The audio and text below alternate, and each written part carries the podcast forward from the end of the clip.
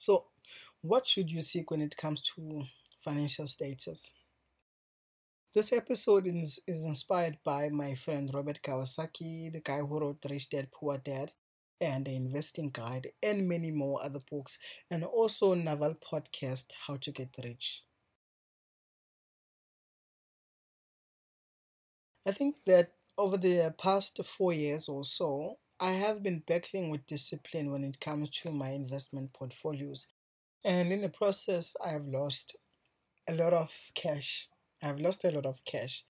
And yes, I do have an investment portfolio. I've actually been into stock uh, trading and forex trading since second year in university. I was on a taxi December on my way home, and I was sitting next to this guy, and he had his tablet on, and he opened an app.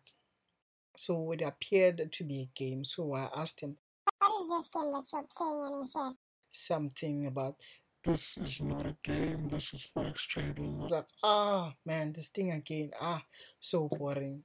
The interesting thing is that I had heard of a guy who was an A-plus student who went to the University of Vets, which is like the Harvard or M I T of South Africa, to pursue, who went to the university, right? And he quit.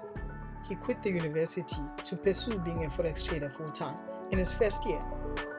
So when that happened, and now I'm sitting next to this guy, and I'm thinking maybe there might be something into this. But then before I tell the whole story, let me introduce myself. Hi, welcome to B B W D A S A podcast, the best self-development podcast for men currently and where women learn about men. A fun fact, so five out of seven people who find our content actually say it's helpful and life-changing. So let's click on the like button so that more people can find it and so that we can change more people's life. Right, and if you've done that, basically you're part of the Baby Daddy family. Let's get started.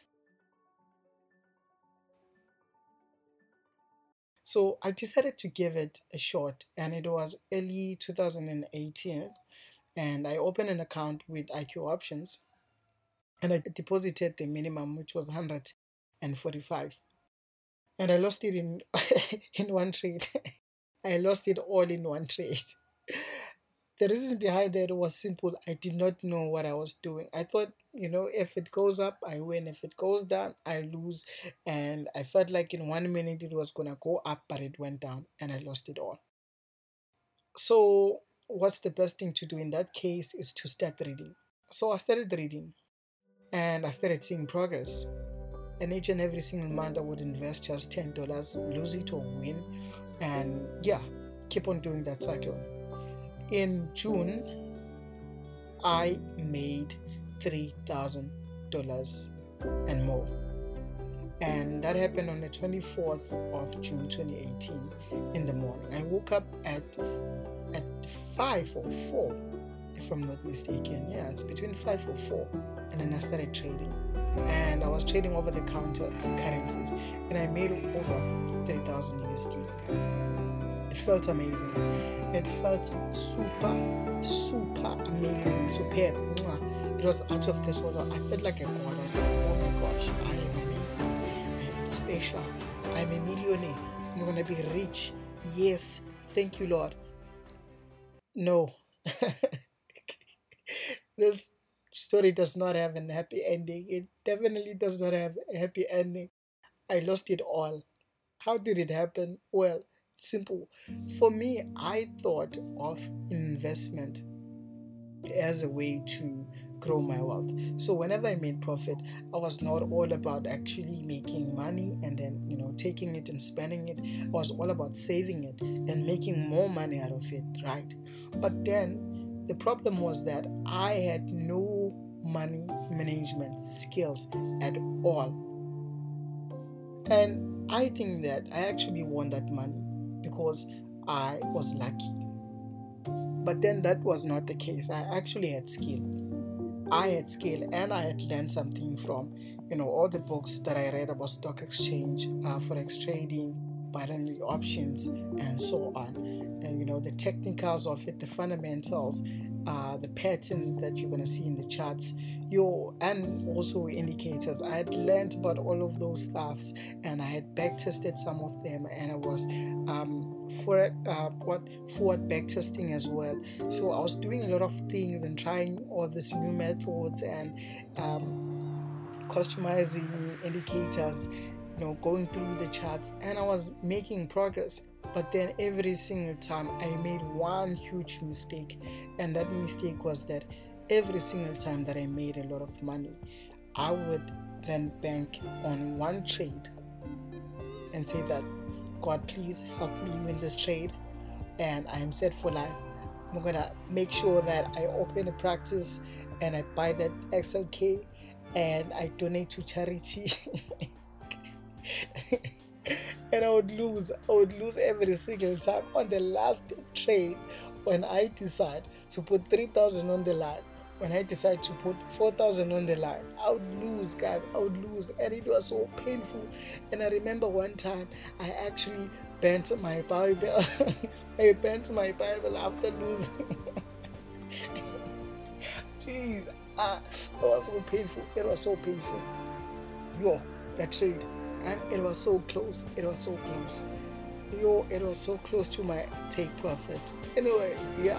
What did I learn? I learned that for me, it was not greed but desperation. I was very desperate to, to become successful at an early age. I was very desperate to succeed. And that alone, you know, that alone had an impact on my psychology. But then another thing was that there are two things that are important when it comes to financial status, at least to my understanding now. Is that number one is either get rich and famous, and number two is that you either get rich and anonymous, right? So the rich and famous, you become a trader, get rich fast, you get rich easy, you let everyone know that you are rich. This is a horrible way to go about it. Why? Because it puts a lot of pressure onto you. Because now, people will know that you're you're trading and you're expected to be a millionaire and things like that. And even in a case where you did not let the world know, if you made your family know like I did, I told my family that I was investing, and it did put pressure on me. And not because they were they were expecting money from me. No, that's not the case. But because I had put it out there. So two things were happening in my mind. And one of the things was that, you know, what will they say if I become a millionaire, or what will they think if I lose? And that on its own was pressure. That was a lot of pressure, because then I would end up risking a lot of capital just to make them proud and become a millionaire. And on the other hand, I would also have anxiety about each and every single trade, because I'm thinking, if I lose this fast, then they're going to say I'm a failure. And that did have that emotional pull and backlash that was happening inside. And well, you soon realize that psychology is a very important element of trading.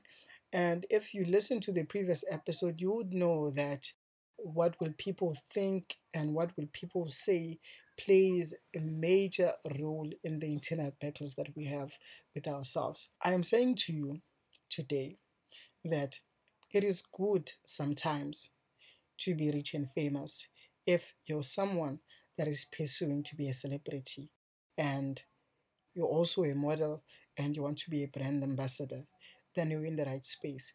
But then if you're not that someone who his or her wealth depends on the number of people that you're able to influence, then you're definitely in the wrong space, because you are going to have external pressure that is really unnecessary. That's really unnecessary.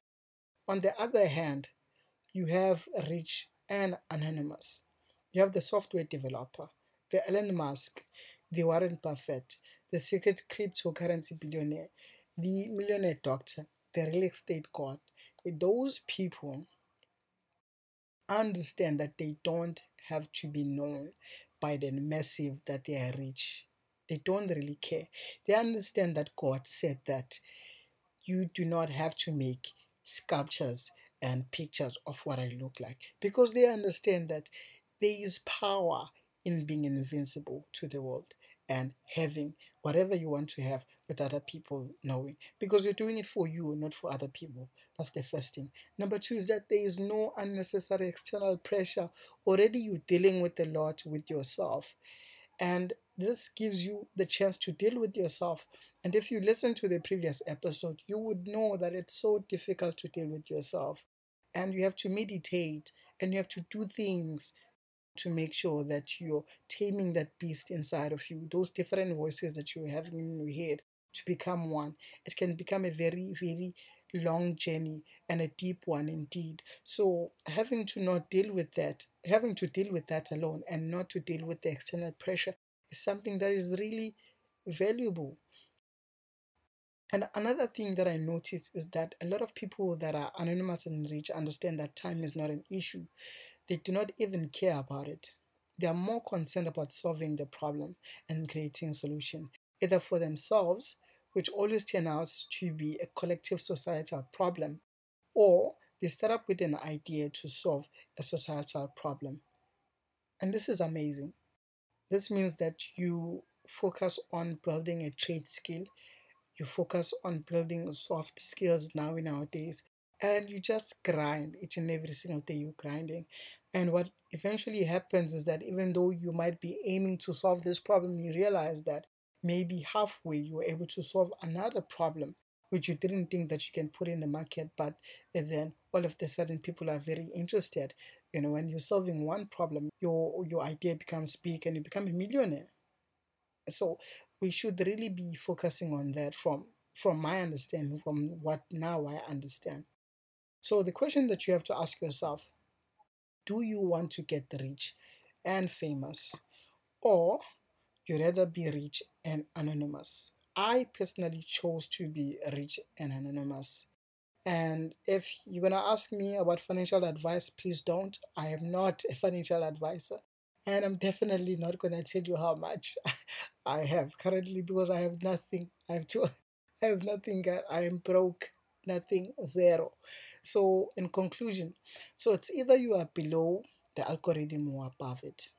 What does this mean? Well, it means that it's either you're using the applic- the, you're using the application or you're developing the application. And for those who develop the application, the creators, they live above it. And for those who use it, they live under it.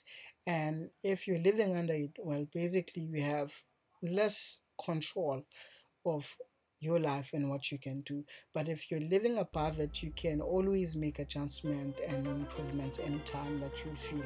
So it's so important for us to realize that we're creators and we build to become creators.